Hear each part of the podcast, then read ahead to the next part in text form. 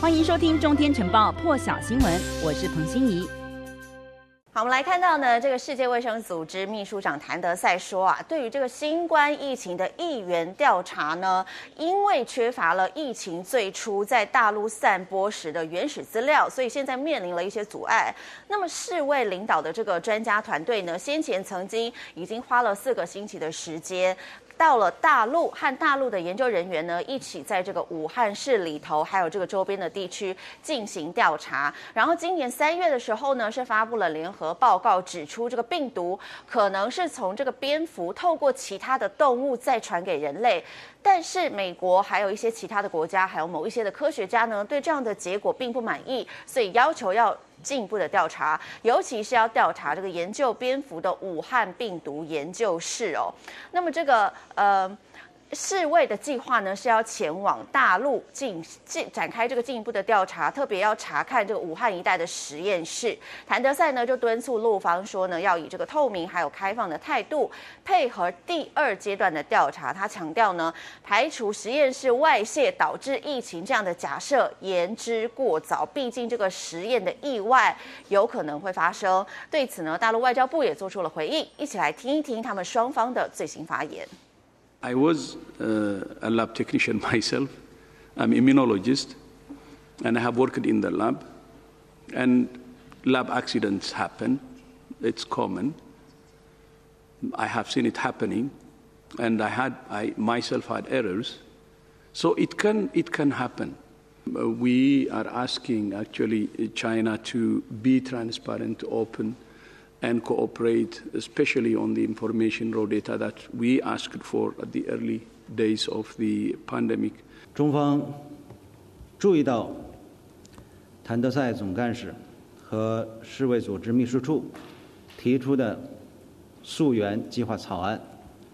中方专家正在进行研究。中方在全球溯源问题上的立场是一贯的、明确的。溯源是科学问题，各方都应尊重科学家的意见，尊重科学的结论，不应政治化。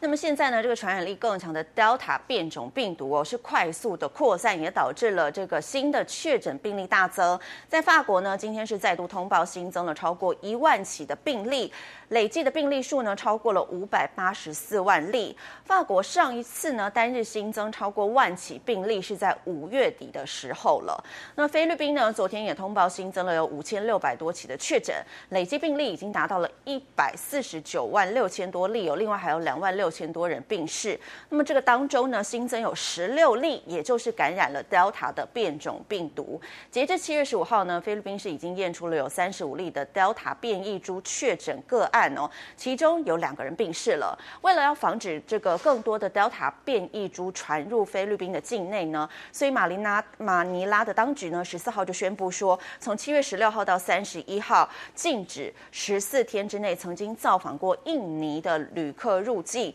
那么到七月三十一号之前呢，也禁止十四天内曾经造访印度、巴基斯坦、孟加拉还有斯里兰卡等七个国家的旅客入入境哦。另外呢，他们也正在研议要禁止这个泰国、马来西亚等等现在这个 Delta 变种病毒确诊暴增国家的旅客入境。讲到这个印尼呢，昨天是新增了五万四千人确诊，还有一千多人染疫身亡。再创新高纪录，而且现在印尼呢是已经取代了印度，成为目前亚洲地区疫情最惨重的国家。那么印尼是全球第四大人口的大国，有二点七亿人当中呢，累计现在是有两百七十八万人确诊了。这个死亡人数突破了七万一千人，就有人很担心说呢，其实实际的状况可能比起这个通报数字反映的还要更糟，因为其实有很多人呢来不及筛检。专家就表示说呢，如果这个疫情持续蔓延下去，印尼的卫生照护体系可能会被逼到灾难的边缘。